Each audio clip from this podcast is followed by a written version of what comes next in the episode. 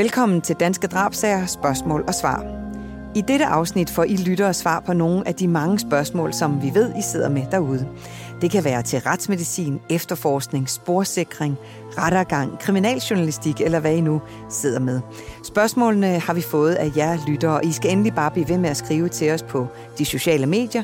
Søg efter True Crime Agency, så tager vi dem med en anden god gang. Med mig her i studiet i dag er tidligere kriminaltekniker Bent Hytholm Jensen og professor i retsmedicin Hans Peter Hågen. Velkommen til jer to. Tak, tak for det. Vi har jo også et par venner, vi kan ringe til, hvis der nu er nogle spørgsmål, I ikke lige kan svare på. Men må ikke I kan svare på det meste, det tænker jeg. Øh, jeg hedder Stine Bolter, og jeg har været kriminalreporter i over 20 år. Der er et spørgsmål her fra en lytter, der skriver, tak for en god podcast, det var så lidt.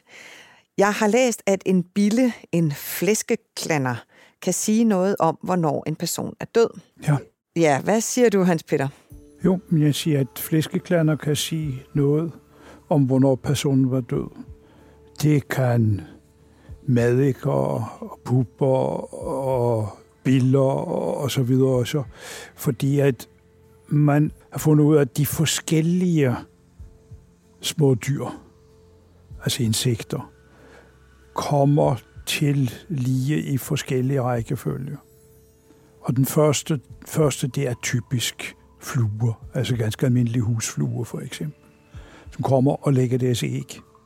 Og de udvikler sig jo så. Flæskeklanderne kommer normalt lidt senere. Ja. Og der har man nogle tabeller om, over hvornår de enkelte kommer. Øh, udfordringen i det her, det er, at det er ikke det samme, hvis det nu var bare for eksempel i en, der blev dræbt i Syditalien. Så ville de forskellige insekter ikke komme til lige i samme, med samme hastighed og nødvendigvis i samme rækkefølge, som hvis det var i Nordsverige. Altså, der kan være noget geografisk forskel, som man ikke uden videre bare kan bruge observationer eller tabeller fra et sted i verden til et andet sted. Men har man øh, nogenlunde kortlagt, hvornår de enkelte kommer ind i bælter, så kan det bruges senere hen. I USA har man for eksempel øh, lavet noget, der hedder The Body Farm, som er et, et område tilknyttet et øh, uh, universiteterne, og der er det så personer, som har doneret deres afsælede læme, som det hedder. Altså de har givet deres krop efter de er død til forskningen. Og der bliver de lagt ud på et område, og hvor de så ligger og går lige så stille og roligt for rådnelse, eller bliver lige så stille og roligt spist af forskellige dyr og insekter. Og så går man og studerer det her, og ser, hvilke dyr kommer, og hvornår er de kommet, og hvilke dyr kommer så bagefter, eller samtidig, eller nu forskudt i forhold til hinanden. Og på den måde kan man kortlægge og lave en grundig kortlægning af, hvad der sker, hvornår. Har du været der? Jeg har ikke været på Body Farm. Jeg kender udmærket godt ham, der grundlagde den, uh, Bill Bass, uh, men jeg har, selv, jeg har ikke selv haft mulighed for at besøge stedet. Men jeg kender jo godt til det, og hvad de laver, og så videre. Jamen altså, øh, jeg kan huske, at vi har brugt det nogle gange i hvert fald i den tid, jeg var øh, kriminaltekniker. Øh, og det er faktisk sådan, at, øh, at vi havde sådan en lille kuffert med nogle bestemte remedier, så, hvor vi skulle ud og sikre de her øh, fluelaver. Øh, og det har faktisk givet rigtig gode resultater. Jeg kan huske en, en, en drabsag, hvor rejseholdet stod på efterforskning, og de havde fundet ud af, hvornår vedkommende sidst var set. Og han blev så fundet ude i, på en mark, øh, og den ene halvdel af hans krop havde ligget i skygge, og den anden den havde ligget øh, ude i solen, og der var der gået madker i og så videre. Der rendte vi rundt og, og fangede flyvende insekter og, og insekter fra, fra, fra den afdøde der, og, og så sendte vi det til en ekspert, og han skød faktisk øh, et, et halvt døgn anderledes end rejseholdet, de har fundet frem til, og det viste sig faktisk, at han havde ret, øh, flueeksperten. Men jeg vil sige, at de sager, hvor det blev brugt, de er såpass sjældne, at nu for tiden, så er det en, øh, der øh, bor og arbejder i det sydlige Sverige, som tager sig af de fleste sager på skandinavisk niveau. Mm-hmm. Og altså selv i Skandinavien, så er det ikke nok sager til at beskæftige en person fuldtid. Okay. Jamen, øh, det passer faktisk meget godt med, at der var en lytter, der spurgte om, jeg har set, at man i USA bruger fluer og fluelaver til at konstatere, hvor længe personen har været dræbt. Gør man også det i Danmark, og hvorfor hvorfor ikke? Men det har I sådan set svaret Det er jo det, vi lige har svaret på. Ja. ja. Vi har fået et spørgsmål fra en lytter, der hedder Rasmus. Han spørger, har du aldrig været ude for, at man ikke har kunne finde dødsårsagen på et, øh, et lig under en obduktion? Jo. Vil du fortælle? Det har jeg. altså, det er, jo, det er jo ganske hyppigt, at vi ikke kan finde dødsårsagen ved selve obduktionen. Men der ved vi jo, at vi kan få hjælp, typisk, eller vil sige i første omgang, fra øh, retskemikerne. Fordi øh, er det et forgiftningsdødsfald, så kan vi ikke ved obduktionen se tydeligt og, og, og sige, at dette er et forgiftningsdødsfald, og det kan ikke være noget andet. Det ligger jo noget i historien med, at det er det jo nok, men der er ikke et bestemt tegn eller en bestemt organforandring, som kun kommer ved forgiftninger. Der er nogle fund undervejs, sådan for eksempel, at der er ret meget blod, og tit også lidt for meget væske i lungerne, som kunne pege i retning af, at der var en forgiftning. Men man kan se det fænomen i flere andre situationer også. Men der er som sagt altså retskemikerne, som ud fra, en, øh, fra blod, som vi tager ud ved obduktionen, analyserer det og finder frem til, hvad det er for et giftstof, og koncentrationen af dette giftstof og så kan de jo så gå ind i deres tabeller og give os svar tilbage for det første, hvad det er, og øh, hvor stor koncentrationen er, og om denne koncentration var dødelig eller ej. Så det er det. Men jeg mener, det findes jo også sager, hvor vi ikke finder noget, og hvor kemikerne heller ikke finder noget. Der kan vi så have mistanke om for eksempel, at det kunne øh, måske være noget ved hjertet. Nogle hjertesygdomme, som man ikke kan se, men der kan vi få hjælp fra genetikere, som undersøger for en række bestemte gener, og for at kunne finde ud af, om der er en gendefekt, som man ved kan medføre, at hjertet lige pludselig holder op med at slå. Og der har vi også fanget en del på den måde. Men altså, obduktionen som sådan, der finder vi det meste, men ikke det hele. Men vi har altså vores hjælpere, som vi får hjælp for. Men nogle gange så er sporene jo mere eller mindre usynlige, og det vil sige, så skal man bruge fantasien for, for at sikre nogle spor. Øhm, en sædelighedssag for eksempel, eller et, øh, et seksuelt drab, øh, så har der jo selvfølgelig foregået et eller andet seksuelt øh, forinden der, og så kan man, øh, kan man i hvert fald i nogle tilfælde øh, prøve at lave aftøjninger rundt omkring på, på kroppen af, af, af den person, der, der har været udsat for den her forbrydelse her. Og der har vi da set nogle eksempler, hvor øh, at det lykkedes at faktisk at finde DNA øh, fra, fra en gerningsmand, øh, i modsætning til øh, i hvert fald en sag, jeg husker, en, der var blevet anholdt og var mistænkt for sagen der, men det viser sig faktisk, det var faktisk lidt hans DNA, der blev fundet på kroppen med den afdøde. Så der er DNA jo et fantastisk værktøj.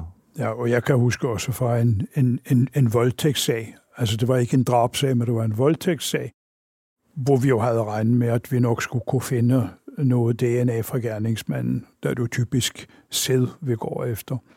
Øh, hvor det ikke var noget, men så havde lægen, som havde øh, undersøgt kvinden, havde heldigvis taget og duppet eller tørret af flere forskellige steder, blandt andet på, på brystet. Ikke på brysterne, men på bryst, brystet mellem brysterne og, og tørret af for DNA. Og bingo, der var det så DNA, som hedder fra en, en mand, og så lykkedes det senere, da man så havde fået fat i den, øh, en mistænkt og fået undersøgt hans DNA, at det så var Mats. Okay, spændende. Hvordan opbevarer man sikrede spor fra et gerningssted, så man kan bruge det, hvis der i fremtiden bliver opfundet nye og bedre metoder til identifikation af en gerningsmand? Hvad gør man? Ja, man opbevarer, man opbevarer det selvfølgelig øh, tørt og godt øh, under, under gode forhold øh, for at bevare tingene så meget, man overhovedet kan. Altså det er klart, at jo flere, flere gange man øh, tager sporene frem og tilbage, jo mindre bliver sandsynlighed for at finde noget. Men altså, man tager jo jævnligt øh, de gamle uopklarede drabsager op til genovervejelse, og, og, og gerningsmænd, der render rundt ude i samfundet, de skal i hvert fald ikke tro, at sagerne er glemt, for det er de altså ikke. De bliver taget frem en gang imellem, og nogle gange så er det jo sådan, at pressen de retter henvendt til politikreds, altså en politikreds for eksempel, hvor sagen den ligesom er lagt hen på hylden. Der ligger den bare og hviler sig indtil, indtil der dukker nye ting op. Øh, og det er klart, så øh, kommer, kommer det ud i medierne igen, og så kommer der øh, jævnligt nogle henvendelser ud fra samfundet. Øh, og de, alle de der oplysninger, der kommer ind, de bliver selvfølgelig tjekket. Og når der øh, teknikere, de er jo hele tiden opmærksomme på, om der kommer nye undersøgelsesmetoder, og DNA har udviklet sig helt fantastisk, ikke? Og, det, og det bliver det jo ved med. Øh, så der er ikke nogen, der ved, hvad fremtiden der vil bringe jo. Så men det vigtigste, det er simpelthen, at man opbevarer sporene på den rigtige måde. Så det biologiske materiale ikke ja. går til. Og der er også noget med, at man kan faktisk tage DNA ud af et fingeraftryk nu, altså fordi der sidder en lille smule DNA på. Ja, jeg har, jeg har, læst, jeg har læst en artikel. Jeg har ikke mere forstand på det end som sådan, en, andet end at øh, jeg har læst en artikel, hvor at, øh, at der er en forsker, som har fundet ud af, at øh, når man, øh, øh, man rører sig selv mange gange i ansigtet hver dag, det gør de fleste af os i hvert fald, efter det, der, også efter det, der stod i den artikel, jeg har læst i hvert fald. Øh, og der der sidder jo fedtstof på, på ens hud og hudceller i ansigtet.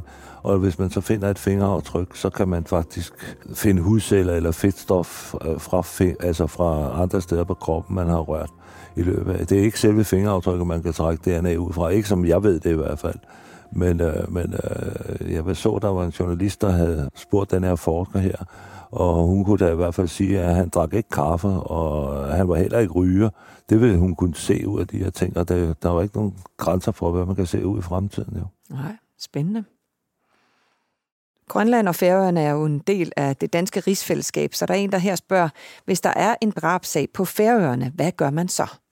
Så tager man til Færøerne. Ja, og det er fordi, der ikke er nogen retsmediciner på Færøerne? Nemlig. Vil du ikke prøve at fortælle, hvordan har du øh, arbejdet i, øh, på Færøerne? Jamen, man tager flyveren derop, øh, og øh, man obducerer på sygehuse i øh, Torshavn. Der har de en udmærket obduktionsstue. Så der er ikke noget problemer der, og de har også obduktionsassistent, altså retsmedicinsk tekniker. ender, ender på tørrene på, øh, på sygehuset har været i København. De oplæring og kommer så ned en gang imellem også for at holde det ved lige. Så han er til stor hjælp, når vi er deroppe og obducerer. Hvad med jer kriminalteknikere? Bliver I også sendt til Færøerne? Ja, det er, så vidt jeg øh, ved, altså, så er det yderst sjældent, at man er på Færøerne. Mm. Øh, fra, fra, fra National Kriminalteknisk Center. Det sker en, en gang imellem, men øh, personligt har jeg selv været på Grønland fem gange, da jeg kørt som udrykningstekniker. Og der er det selvfølgelig altid været sammen med en kollega, plus en retsmediciner. Og der har vi jo sådan set ligesom været laboratoriebetjente i, i stykke hen ad vejen. Ja, og det er jo fordi, at øh, i Grønland, der er det ikke... Jo, de har faktisk to mand på Dronning Ingrids øh, Hospital i, i Nuuk, som har været til optræning på Retsmedicinsk Institut i, i København, som altså så kan assistere. Men er man andre steder i Grønland, så er det ligesom at hjælpe hinanden så godt vi kan. Og retsmediciner er også hyppigere i Grønland end på Færøerne. Færøerne er jo altså utrolig fredelige. Der går det mange, mange år mellem hver gang de har et drab. Mens i Grønland har de jo flere drab det eneste år. Ja. Jeg kan huske, at jeg var i Skorsby Sund. Der havde man også et sygehus, men der havde man ikke nogen øh, sektionsstue, altså hvor man kunne øh, foretage den her obduktion. Så det foregik ned i vaskekælderen, øh, hvor vi var simpelthen nødt til at afmontere en dør og beklædet med plastik, sådan at det blev sterilt og så videre. Og så var der kun en vej, der var fremad, sammen med retsmediciner. Men øh, det lykkedes jo at lave et godt stykke arbejde alligevel. Man kan sagtens foretage obduktioner under primitive forhold. Og som du siger, en dør og to bukker, kan, det kan godt bruges. Eller som vi gjorde i Kosovo, der fik vi lov til at låne et bord fra øh, det italienske militærs kantine, sådan bord med formikaplade, og det brugte vi. Og da vi havde brugt en måneds tid, så var vi færdige på det sted, vi obducerede, så skulle vi videre til et andet område. Og der vaskede vi bordet rent, og så ville give det til det italienske militær igen, med tak for lån. Og der sagde de, no, no, no, no, no, no, no, no, no. Det ville de overhovedet ikke have tilbage igen. Det kan jeg jo godt forstå. Trods alt. Men der var blevet foretaget mange obduktioner på det formikabord. Ja. Vi har fået et spørgsmål her fra en lytter, der hedder Henrik. Jeg er bare nysgerrig, men hvordan sletter man alle spor i en drabsag? Kan man fjerne blod, så det ikke kan ses og aldrig kan findes? Og han understreger altså, at han bare er nysgerrig. Men kan man slette alle spor efter en drabsag? Nu Nej. Snakker... Nej. Lad mig sige det på den måde, at hvis man har begået det perfekte drab, det ved vi jo ikke, det, det er jo, så er det jo ikke blevet opklaret, kan man Nej. sige. Men øh, man kan selvfølgelig godt forsøge på at gøre rent efter sig med øh, sæbe, og jeg skal komme efter dig, men øh, øh, vi ser jo jævnligt, at, folk, der prøver på at slette nogle spor og tørre noget blod op der, øh, at, at de tror, det er gjort rent. Og det er det jo så ikke, fordi man har noget væske, der hedder luminol. Og det er en væske, som går i forbindelse med, med hjernet i vores blod. Øh, og det skal foregå i mørklagt lokaler, og så sprøjter man det her væske på, og så fluorescerer det. Øh, og der kan være nogle fejlmuligheder, men øh, i de områder, hvor det fluorescerer, der kan man i hvert tilfælde teste øh, med nogle teststrimler for at se, om det reagerer som for blod, og hvis det gør det, jamen, så kan man sikre noget, øh, nogle prøver for de områder, hvor, øh, hvor det er fluoresceret. Det er i hvert fald en mulighed. Ja, og det der fluorescerer, det er det, vi kender fra fjernsynet, som, hvor det lyser blåt op. Fuldstændig, ja. Og kun et kort øjeblik, kan jeg forstå. Ja, det var ikke ret længe, så 30 sekunder, så kan det om at være der med fotoapparatet. Altså, man kan også se det i bagagerum på biler, hvor der har været blevet transporteret lige i bagagerum. Det er typisk sådan nogle steder, man, hvor man har en mistanke om, der kunne være et eller andet. Så bruger man den væske.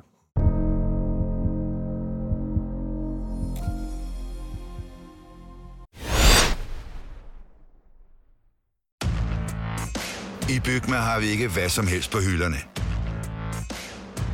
Det er derfor, det kun er nøje udvalgte leverandører, du finder i Bygma. Så vi kan levere byggematerialer af højeste kvalitet til dig og dine kunder. Det er derfor, vi siger, Bygma. Ikke farmatører. I Føtex har vi altid påsken små og store øjeblikke. Få for eksempel pålæg og pålæg flere varianter til 10 kroner. Eller hvad med skrabeæg 8 styk til også kun 10 kroner. Og til påskebordet får du rød mal eller lavatserformalet kaffe til blot 35 kroner. Vi ses i Føtex på Føtex.dk eller i din Føtex Plus-app. Du vil bygge i Amerika? Ja, selvfølgelig vil jeg det. Reglerne gælder for alle. Også for en dansk pige, som er blevet glad for en tysk officer. Udbrændt til kunstner. Det er jo sådan, at de har tørt, han ser på mig. Jeg har altid set frem til min sommer. Gense alle dem, jeg kender. Badehotellet den sidste sæson. Stream nu på TV2 Play. Haps, haps, haps. Få dem lige straks. Hele påsken før, imens billetter til max 99. Haps, haps, haps. Nu skal vi have... Orange billetter til max 99. Rejs med DSB Orange i påsken fra 23. marts til 1. april. Rejs billigt, rejs orange. DSB, rejs med. Hops, hops, hops.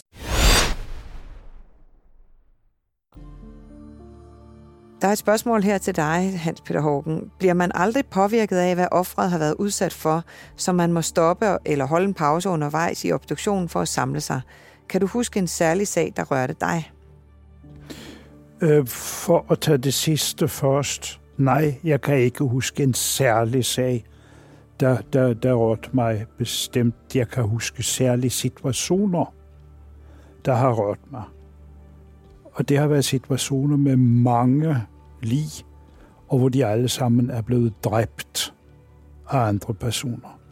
Og der tager jeg igen mit arbejde på Balkan frem, hvor der var utrolig mange mennesker, der var blevet skudt og enten kastet i, i, øh, i jorden eller bare lå rundt omkring i terrænet. Og i Gaza, øh, hvor jeg også har været nede, hvor der var utrolig mange civile, der også var blevet dræbt, typisk af bomber og granater. Det, det har sat sig fast, men jeg kan ikke huske en enkelt sag, der ligesom overskygger alle andre sager. Nu skal det jo også siges, at jeg har jo været i forbindelse med en 10.000 plus sager, og, og kan derfor ikke rigtig huske den ene adskilt fra den anden. Men det har aldrig været sådan, at du har sagt, jeg skal, jeg skal lige have 10 minutter? Der har ikke været sådan, at jeg har været nødt til at stanse op under arbejdet. Og det er fordi, at når jeg arbejder med en sag eller flere sager, så har jeg rent mentalt koblet følelserne fra og koncentrerer mig om arbejdet. Der er det et stykke arbejde. Bagefter, jamen se så, kan det komme frem. Men der har vi forskellige metoder, vi bruger for at ikke glemme, men for at ligesom komme ud og med de følelser, der er bundet op på, øh, på sagerne. Hvor vi snakker sammen, og hvor der også er mulighed for, for, for psykologassistance. Og det er jo noget, vi bruger i arbejdet. Det kan huske, da jeg begyndte i sin tid, så var det ikke noget sådan noget. Der var vi alle sammen en blanding af Tarzan og fantomer, og havde ikke brug for nogen form for assistance overhovedet. Nu er forholdene heldigvis helt anderledes, og det anerkendes, at retsmedicinere og politifolk og faldgrædere og militær og så videre, at vi også har følelser, vi er også mennesker, og der bliver taget hånd om det her på en helt anden måde, end det var før i tiden. Og det er også et spørgsmål, du tit har fået, ikke Ben? Jo, det er det. Altså, hvis jeg skal fremhæve to ting, så var jeg jo med på Skandinavien Star Bjerg og alle de her omkomne personer her. Og det er vel det største massemord, der har været i Skandinavien i, øh, nogensinde, vil jeg tro. Det var 158 omkomne, og det var påsat brand. Det er der slet ingen tvivl om.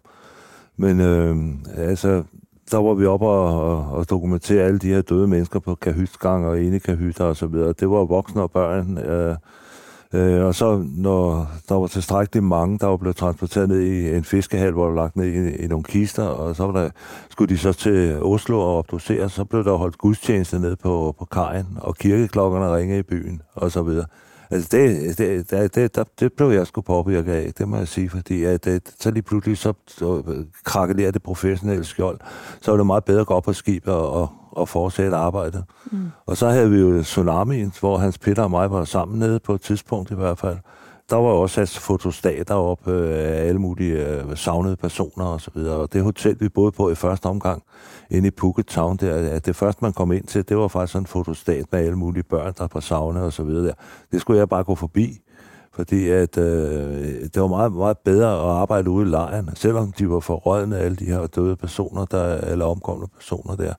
Så, så var det jo bare, det var bare en krop, Altså, øh, men lige så snart man gik ned ved fredsvæggen, der var bygget sådan en fredsvæg ud, indgang til lejren, hvor der var billeder, hvor der stod, øh, velkommen til de nye engle, der må være en mening med døden, vi ses snart igen, og så videre. Det, det skulle jeg holde mig væk fra, fordi der bliver jeg sgu øh, følelsesmæssigt påvirket. Men der havde vi jo hinanden, vi kan lave førstehjælp over for hinanden, altså alle kollegaerne, og retsmediciner og tandlæger og så videre, og så gik vi ud og spise fælles om aftenen, og fik snakket tingene igennem, og fik et par sinkerøl, og så fortsatte vi igen næste dag. Så det var, det var rigtig god måde at gøre det på. Jeg har øh, fået et spørgsmål her, øh, som jeg godt kunne tænke mig også at stille til den tidligere drabschef Jens Møller Jensen. Lad os prøve at ringe til ham en gang. Det er Jens Møller. Hej Jens, det er Stine Bolter fra podcasten Danske Drabsager. Hej Stine. Forstyrrer jeg? Du skal være så velkommen. Ja, det lyder godt. Jeg har øh, nemlig fået et spørgsmål fra øh, en lytter, som kalder sig Rasmus Carlsen. Øh, han spørger her. Hvor har du set det største udvikling inden for dit felt? For eksempel øh, kan det være noget kriminalteknik, spørger han om her, eller hvor, hvor kan der være det største, den største udvikling inden for, for efterforskning? Hvad tænker du? Ah, Jamen, det er jo selvfølgelig kriminalteknikken, der er det, det største, øh, men den er jo meget, meget bred. Det er jo alt fra, kan man sige, telefoner, telehistorik osv. Øh, også over DNA, øh, som jo er rigtig, rigtig godt. Mange tror, at DNA er et bevis. Det er det jo ikke.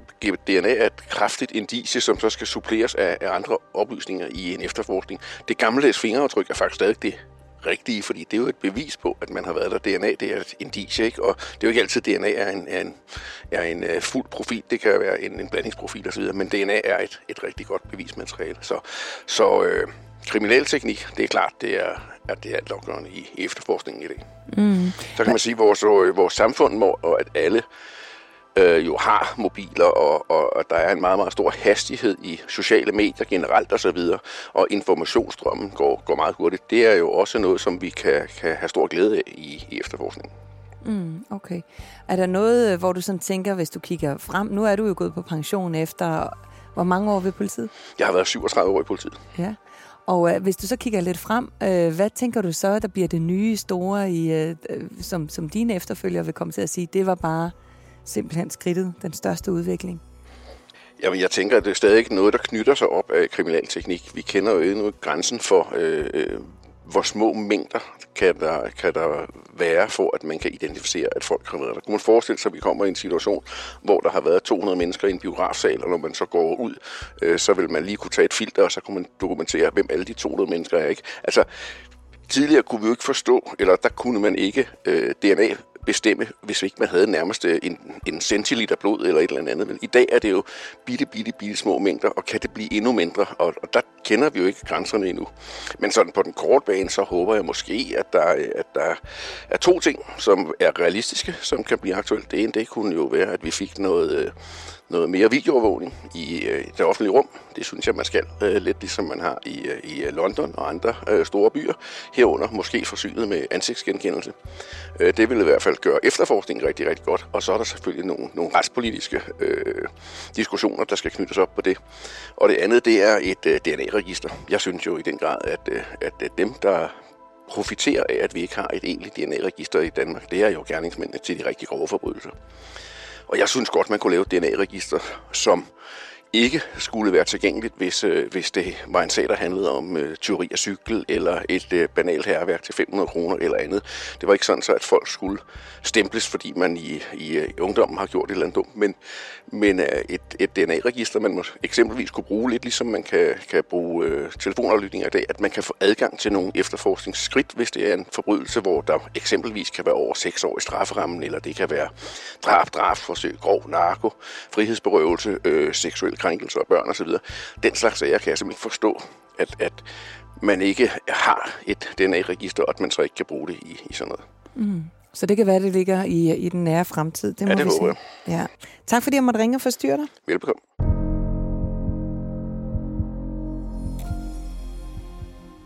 Der er en lytter her, der spørger, jeg har læst om slægtsforsknings-DNA. Hvad vil I gøre for at lægge pres på at få det ind i dansk politi? Og hvad vil det betyde for jer, tror I, eller jeres øh, kollegaer, at kunne arbejde med det?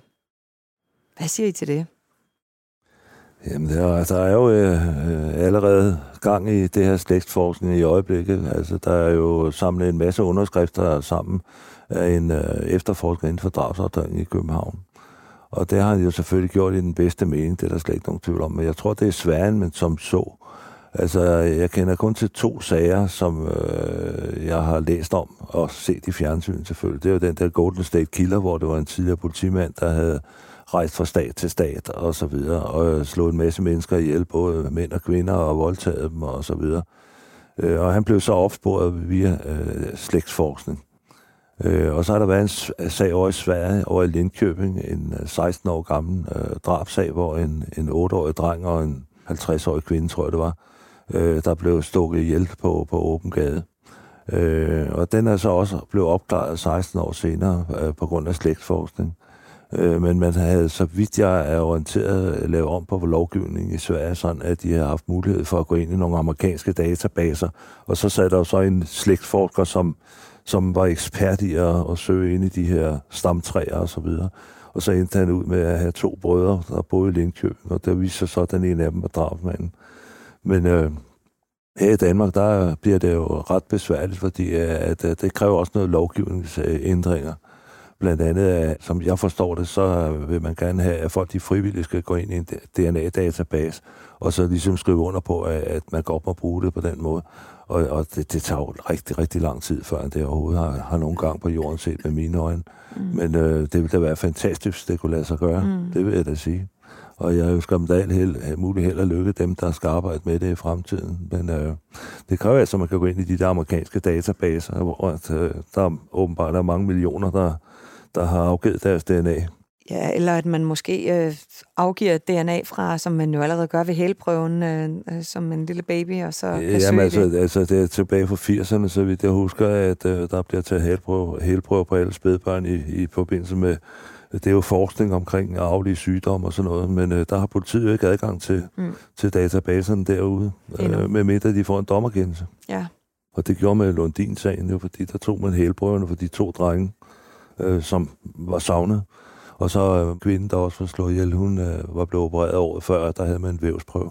Så på den måde kunne man fastslå, at de vævsretter, der blev fundet ude på gerningsstedet, det var for de tre personer, der var savnet. Vi har et spørgsmål her fra en lytter, der spørger, har man et register på dem, der arbejder på gerningsstederne? Hvad nu, hvis en ny betjent kaldes ud til et gerningssted? Finder man så deres DNA og tror måske, det er gerningsmandens? Hvad gør man for at, at sikre den slags, så man ikke øh, render og leder efter en, der har et lovligt ærne, kan man sige, på gerningsstedet? Det er en lille smule svært at svare på. Forstået på den måde, at øh, når man bliver ansat i politiet, så skal man afgive sit fingeraftryk. Og det ville jo selvfølgelig også øh, ligge lige for, at øh, man så også skulle afgive sit DNA. Det gjorde man på et tidspunkt i National Kriminalteknisk Center. Øh, alle kriminalteknikere de afgav deres, deres DNA. Og det blev opbevaret i en speciel database, sådan at hvis man har været ude i en sag, så kunne man i hvert fald sammenligne med de teknikere, der har været ude på stedet. Men øh, nu er det jo ved at være nogle år siden, at jeg holdt op i politiet, så jeg ved ikke, om der er kommet nogen ændring i det. Men på daværende tidspunkt, der var det ikke sådan, at alle politifolk skulle afgive deres DNA. Nej, og jeg ved det i hvert fald også, at man, øh, man undersøger alle, der har været til stedes sålaftryk, sådan så man i hvert fald kan udelukke de sko, der måtte have været der i et lovligt Ja, ærne. det er altså fordi, øh, at øh, når kriminalteknikere kommer ud på gerningsstedet, så skulle der meget gerne være nogle andre politifolk, der har lavet en gerningsstedslog. En gerningsstedslog, det er den, der registrerer, hvem der har været inde og ude på stedet. Der kan jo have været ambulancelæger, der kan være ambulancefolk. Altså til sidst, så har der været rigtig mange mennesker inde på sådan en gerningssted. Og der kan man så lave sammenligningsaftryk med, med, med fodtøjet på de personer, der har været derinde.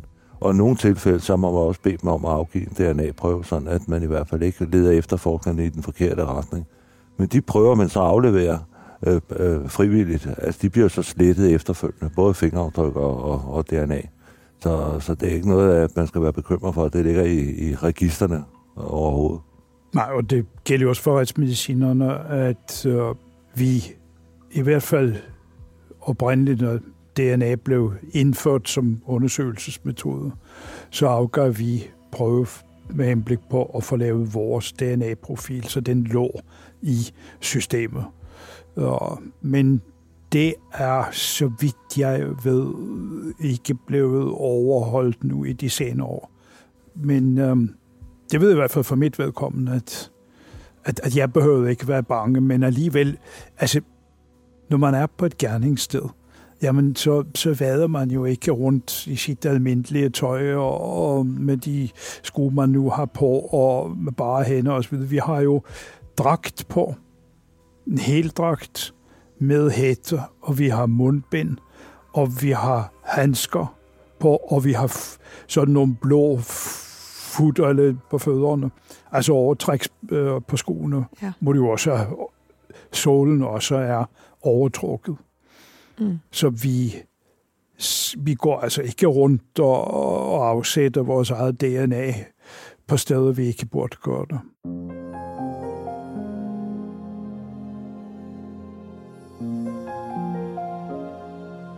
Jamen, det var, hvad vi kunne nå af spørgsmål i denne omgang.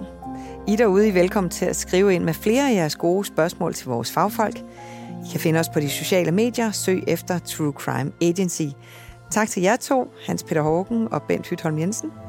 Selv tak, det er en fornøjelse. Det var det i hvert fald. Musik er af potmusik.dk, klippet af Rasmus Svinger og produceret af Bauer Media og True Crime Agency. Mit navn er Stine Bolter. Tak fordi du lyttede med.